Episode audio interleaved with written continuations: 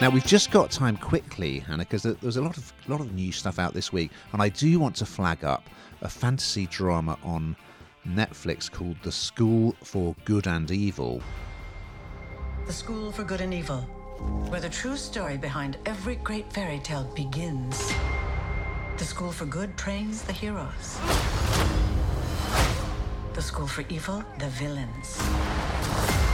You're trying to tell me that Snow White and Cinderella and Jack and the Beanstalk were real? Because I'm sure a lot of people have thought, well, how can I do something that's a bit Harry Potter esque, but but not quite? Well, I'd say this fits the bill. Just briefly to give you the gist two teen- teenage best friends, Sophie and Agatha. Sophie is obsessed with princesses and particularly with the, the dresses they wear uh, whereas Agatha, everyone in the village calls her a witch, but they're best mates. But then they're whisked off to this enchanted school. well, there are kind of two separate schools, as the title suggests.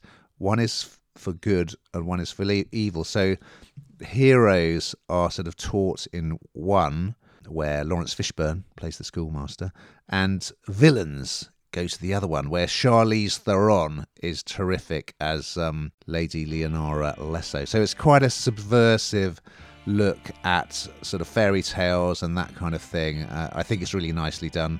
Cate Blanchett is the narrator.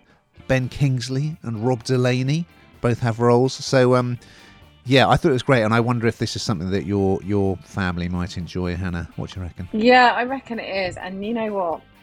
Ben Kingsley was one of the first people that I ever interviewed when I oh. came onto the oh. journalistic circuit, and he was very, very nice. So just for that reason alone, I'll watch it. Yeah, I, I, I, think this is definitely one for the family. Actually, it's kind of two worlds really do collide in this, don't they?